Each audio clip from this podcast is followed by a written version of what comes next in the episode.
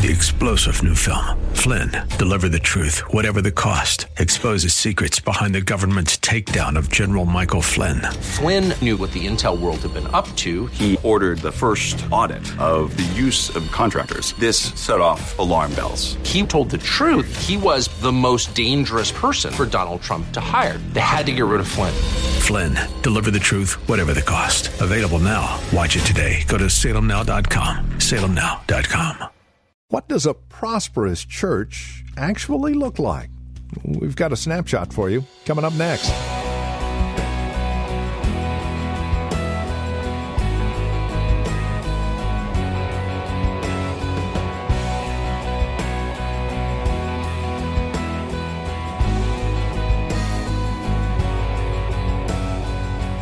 Prosperous church. Ask 10 different people what a prosperous church looks like. You'll probably get 10 different answers.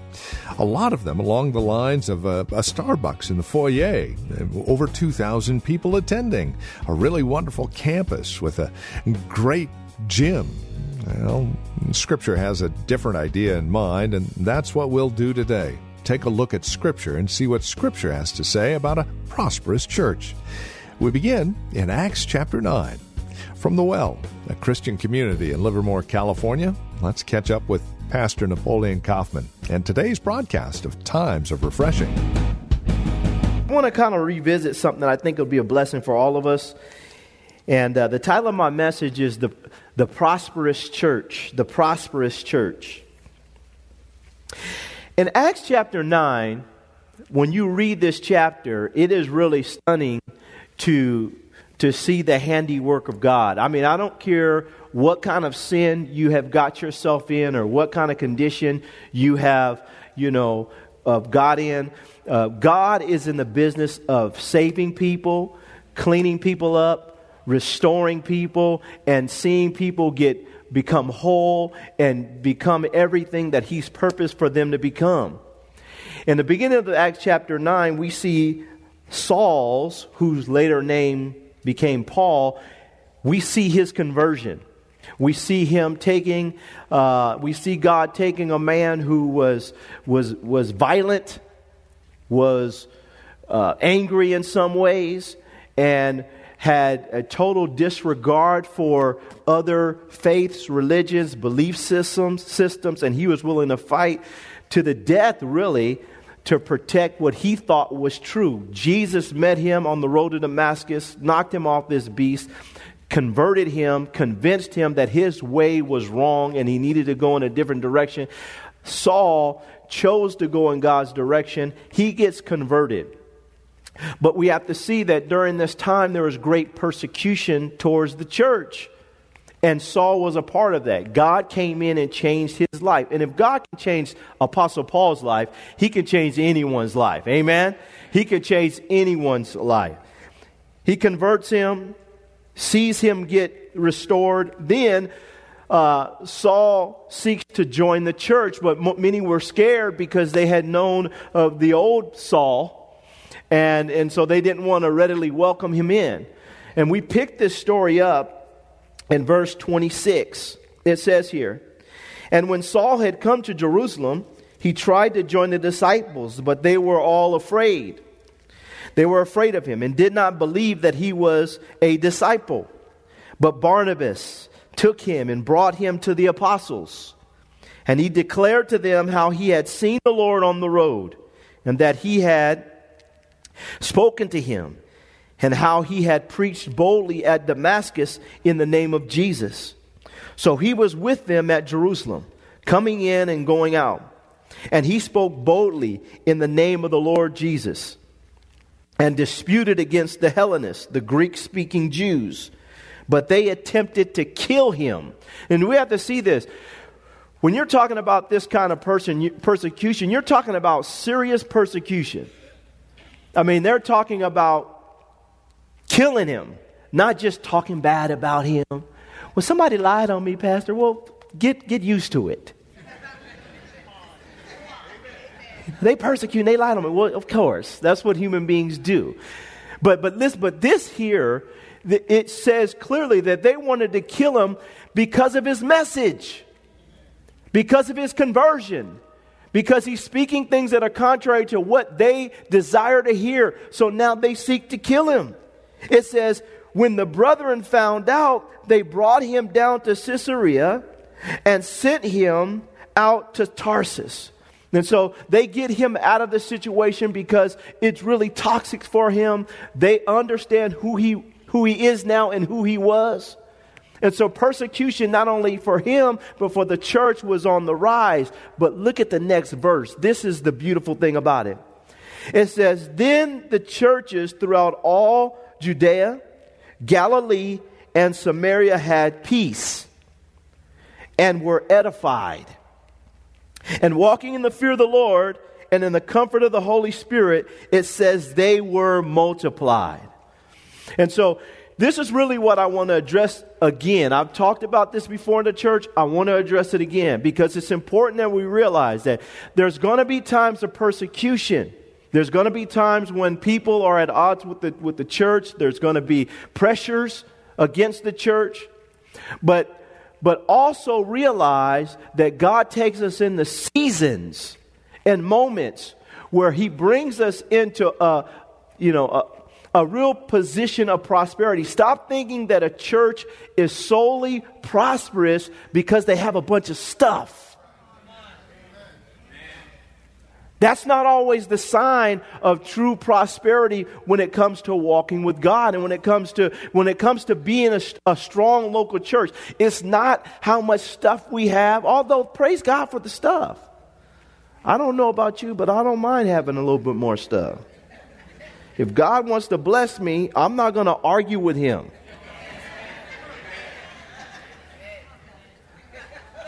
I'm not taking a poverty vow. I don't mind God blessing me with more stuff. Praise God. But the perspective has to be right. Just because you have stuff doesn't mean that that there's that you're prospering and just because you have persecution doesn't mean that you're not prospering. And so in this situation, we see very clearly that there was persecution. There was persecution personally against Paul. But it says in verse 31 then the churches throughout all Judea, Gal- Galilee, and Samaria had, number one, they had peace. Write that down. This is the thing that we want within the church, and it is a sign. You may have external things going on, but the issue here is even in the midst of external issues, things going on, um, do you have peace? This is what we want. We want to have, we want to live a life of, of especially when it comes to internally, we want to have tran- tranquility. And all of us here, we have to fight for this. We have to believe God for this. We have to trust that God's going to send this in. There's going to be battles.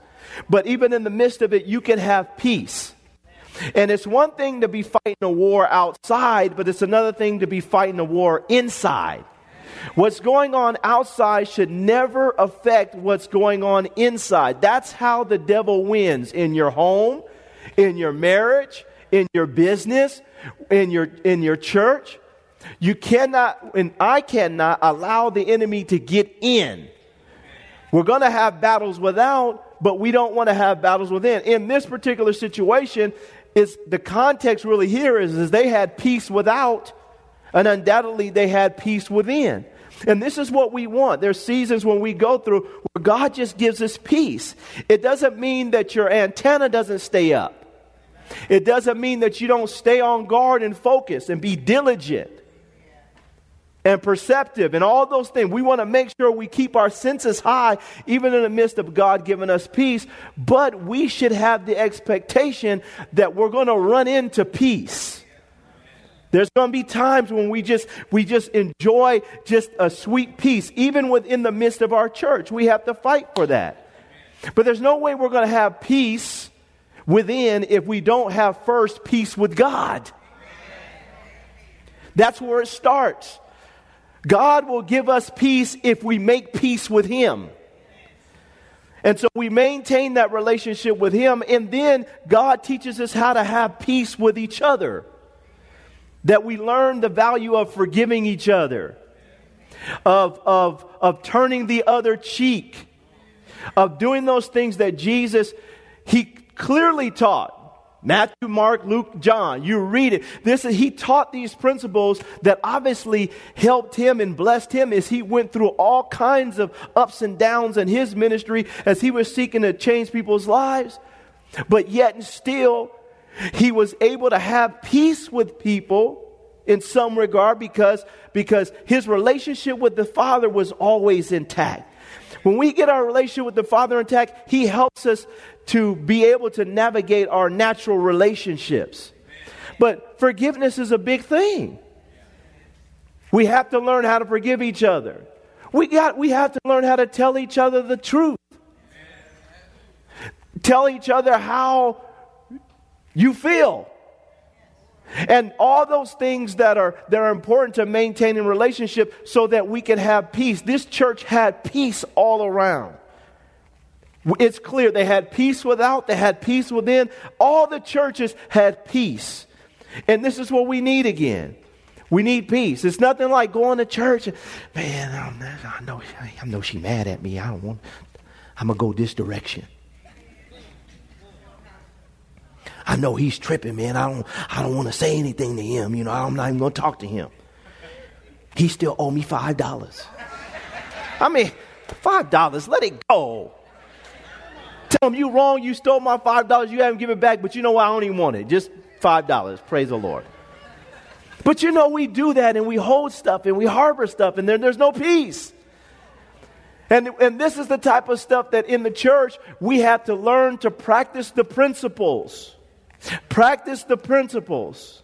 The principles, the biblical principles. This morning, I got up and I and I went to the uh, to Napa. I drove to Napa this morning and I shared. I preached at to the to the Raiders. Okay, they're in training camp. I went down there and I shared. You you know what I talked to them about this morning? I talked to them about how to overcome the devil and temptation. And I, you know, I don't I don't bring any. You know, we're not bringing no kitty messages. I preach to them like I'm talking to y'all. I said, this is how the devil was tempting Jesus in the garden, I mean, in the wilderness. This is how he's going to test you. This is how you're going to beat him. So say set hut and fight the devil.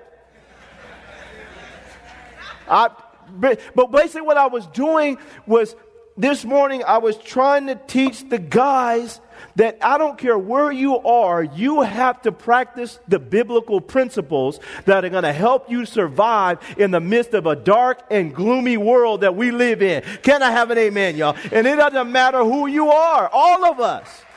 Well, these principles right here forgiveness. This is how we maintain our peace. God can give peace, but you maintain it by walking in forgiveness. Doing those things, working your relationships, doing those things that are necessary to maintain what God has already supplied you. He says, he says they had peace, and then he says, and were edified. Somebody say edified. The word edified means to build up. It means to, stru- uh, to strengthen. It means to erect. It means to, you're, you're, you're going somewhere and you're establishing something.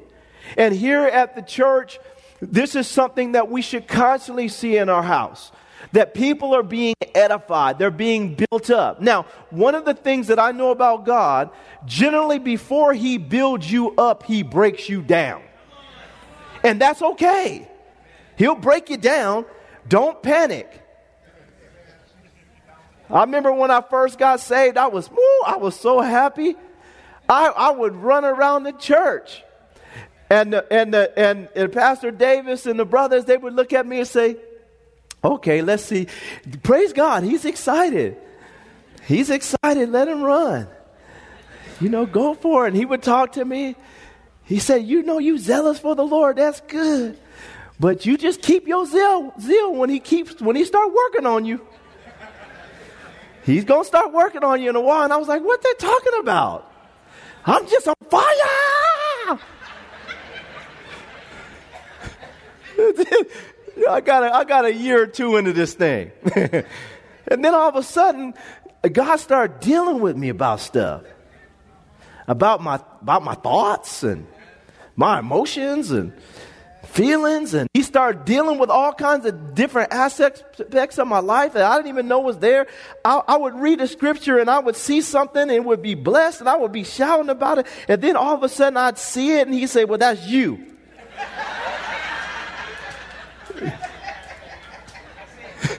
Can I have an amen, y'all? I'm like, he'd say, That's you. And I'm like, Well, that's not me. You talking about Peter. You're not talking about me. No, no, you like Peter. You got a mouth problem. You got, we got, I got to get a hold of your mouth. And, and then God starts breaking you down. But won't He build you up, though? Can I have an amen, y'all? Won't God build you up? God will build you up. And so, being edified, the church was edified. And for us, this is what we should constantly be seeing here. These, this is a sign of a prosperous church. A prosperous church, we see clearly here, is a church that has peace, is a church that's being edified, that God is building you up, He's strengthening you. And constantly, we should be looking for God to build us up in various aspects of our life. There's no one in this room that is perfect. No one in this room that has arrived. Every single one of us are still on the potter's wheel. And as we are on the potter's wheel, we should constantly be asking God to make me and to mold me and to shape me and to make me something beautiful in your eyes, Lord. Edify me, build me up. Now, God doesn't edify you. Now, listen to me. God does not edify us by feeding our ego. This is one of the problems in Christendom. We, we think God's going to edify us. We think edification means God feed my ego. Tell me how good I am. Tell me I'm the best preacher. Get, get a prophet to prophesy to me that I'm going to be a world changer and a history maker. Let me find somebody to just, to just rub my ego. That's not, that's not building you up. In some cases, people lying to you. And for us, we have to see that, that edification doesn't, is not, does not mean ego stroking. It means God, who is the great creator, He knows what needs to be placed in your life, and He knows what needs to be taken out of your life to make you the best you that you could possibly be upon the face of this planet. Can I have an amen? And He alone knows how to construct you, how to form you, and to fashion you so that when He looks at you, He says, It is good. And for all of us here, we have to see that it's not about stroking ego because the thing that you may think is your strength may be the very thing that is a hindrance in your life. But God knows how to rip that out of you. Can I have an amen? Said, my attitude is what I need to get things ac- uh, accomplished in life. Well, the God may be saying, well, your attitude is your problem. I need to fix it. So all of us, we have to learn to get on the potter's wheel and let God and yield and let God build us up. Why? Because in the midst of this, what is He doing? He's edifying us. He's strengthening us. He's, he's molding us and making us the best that we could possibly be, and we're useful now for His kingdom when we allow Him to work His work. So the church was being edified. And this is what should be happening all around us all the time. Who's growing? Who's maturing? Who's getting better? Who's allowing God to forge character within them? Who's becoming more like Jesus? Who's dying to their self so that they can live for Him? Who's getting stronger and stronger in their faith? Who's, who's getting in their word and being built up through the word of God and, and through God's dealings in their life? Who's, who's getting stronger in the scripture? This is what God is looking for. This is the sign of, of a strong and prosperous and healthy church. When people are actually growing, when we're not the frozen chosen, when we're not, you know, dead, when we're, we're not just here being religious, and we're not just punching our ticket that, do you know what? I, that we actually are changing. That God actually is moving in my life, that I actually am becoming more like Jesus. And people can see it. This is what, this is a sign. We can't just come here and say, well, we had service and we praise God, but are you, are you becoming like Him? Are you being edified and built up? Are we getting rid of our baggage? Are we getting rid of our junk? Are we throwing our trash out of the church? Jennifer and I tell I share this story with the church often. I, uh, years ago, I used to run with this this this pastor. Good guy, loved the guy, but I was I was getting ready to meet with him, and I had a dream. And I'm not a big dreamer, but when I do dream, and I have a dream, God will be specific, and He'll talk to me, give me a message. And so this particular pastor, I was talking to him. Uh, in the dream, I visited his church. I'm in this dream, I'm visiting his church, and, he, and I'm walking through the church with him. And he's showing me all the stuff, you know, all the all the stuff. Man, look at this, man. We just got this, we got that, and he's telling me about all this stuff. But when I'm looking at the ground, all I see is trash all over the floor in the church. I just see trash everywhere, just trash, trash. And I'm walking through here, and I see the trash, he sees the trash, but he doesn't think it's trash. I said, Man, you got all kinds of. Tr-. I, I, didn't say this to him, but as I'm, I'm thinking, Man, look at all this trash. It's, this place is terrible. So he says, Stay right here. I'm going to leave and go over here and handle some business, and I'll be right back. So when he left, I said, man, I got to help my brother out. I got to clean this up. I went and I started grabbing all of his trash. I grabbed all the trash in the church. I put it in these trash bags. This is a dream, y'all. And I took all the trash and I put it in the trash bag and I, and I went out to my car and I put his trash in the back of my car and I was going to take it and dump it for him. Me and him walked out the church he gets in my car with me and he looks in the back seat. He says, Hey, what are you doing with all my trash? That's my trash. I said, I said, bro, I just got it because it was all over the ground. It was everywhere, man. I was trying to clean it up for you, trying to get it out. He said, No, that's my trash. I want my trash. This is a dream. He said, I want my trash. And he got out took the trash and got out my car and went back into church, and then I woke up. I went back in. But I share that dream to share, to share this with you. Some people like their trash. And you could try to help them. You could try to tell them you need to stop. That's trash. That's, get this garbage out your life. But, but some people like it. That's, that's to them, that's keeping it real. And what we have to understand is that what we have to understand is God's trying to build us up and edify us. And in the midst of that, sometimes He's going to try to get trash out of our life. He's going to try to, He's trying to get it out of our churches. But some people have grown so accustomed to it, it's familiar to them, and they don't mind it. We have to get to a place in our life where we are sick and tired of trash and garbage and stuff in our life that's weighing us down. Can I have an amen, y'all? But this is where edification comes in. The church should be full of people that are growing and maturing and that are willing to take their trash out and say, Come on, Lord, continue to build me up and strengthen me. And so we see that they, and this is a sign of a prosperous church when people are being edified like this. He says in, in 31, verse 31, he says, And walking in the fear of the Lord and comfort of the Holy Spirit, they will multiply. He says, And walking in the fear of who? Of the Lord. This is one of the things, and I talk about this often. This is one of the major problems in Christendom is people don't have the fear of God. But this is a sign of a healthy church.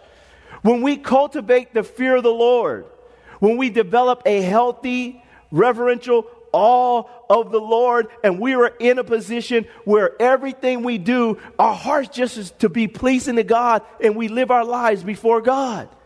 That, Lord, I want to make sure that I have the fear of God. I'm not worried about people finding out about nothing. I'm not worried about this person saying that. Every day, in every moment, every second, every millisecond, the Holy Ghost is watching me. And the fear of the Lord is a thing that turns people away from sin. We have to get this back in the church.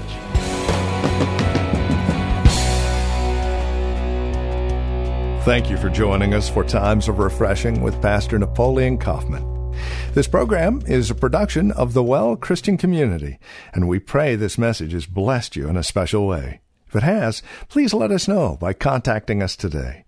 You can write to us at the Well Christian Community, 2333 Nissen Drive.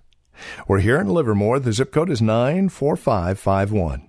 You can also contact us by phone at 925 292 7800. That's 925 292 7800. Learn more about us as well as drop us an email at our website, thewellchurch.net. Again, that's thewellchurch.net. On our website, you can also click on the link to access our page on Facebook or search for the Well Christian Community while you're on Facebook. You can also follow Pastor on Twitter with the address at Napoleon Kaufman. All one word.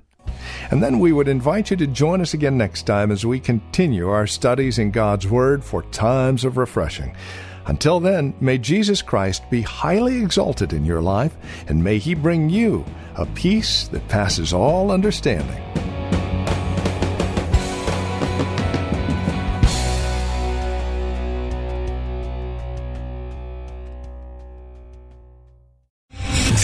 General Michael J. Flynn, head of the Pentagon Intelligence Agency, knew all the government's dirty secrets. He was one of the most respected generals in the military. Flynn knew what the intel world had been up to, he understood its funding. He ordered the first audit of the use of contractors. This set off alarm bells. The explosive new documentary, Flynn, Deliver the Truth, Whatever the Cost, uncovers the facts behind this scandal. Flynn told the truth. He was the most dangerous person for Donald Trump to hire. I find out the worst enemy that I'm going to face in my life is right here in America. They took my assessment and they wanted me to change it. And I was like, I'm not changing it. They had to get rid of Flynn. With in depth interviews, archival footage, and never before seen personal records of the man behind the headlines. I just felt like I was drowning. Flynn, deliver the truth, whatever the cost. Available now. Watch it today. Go to salemnow.com. Salemnow.com.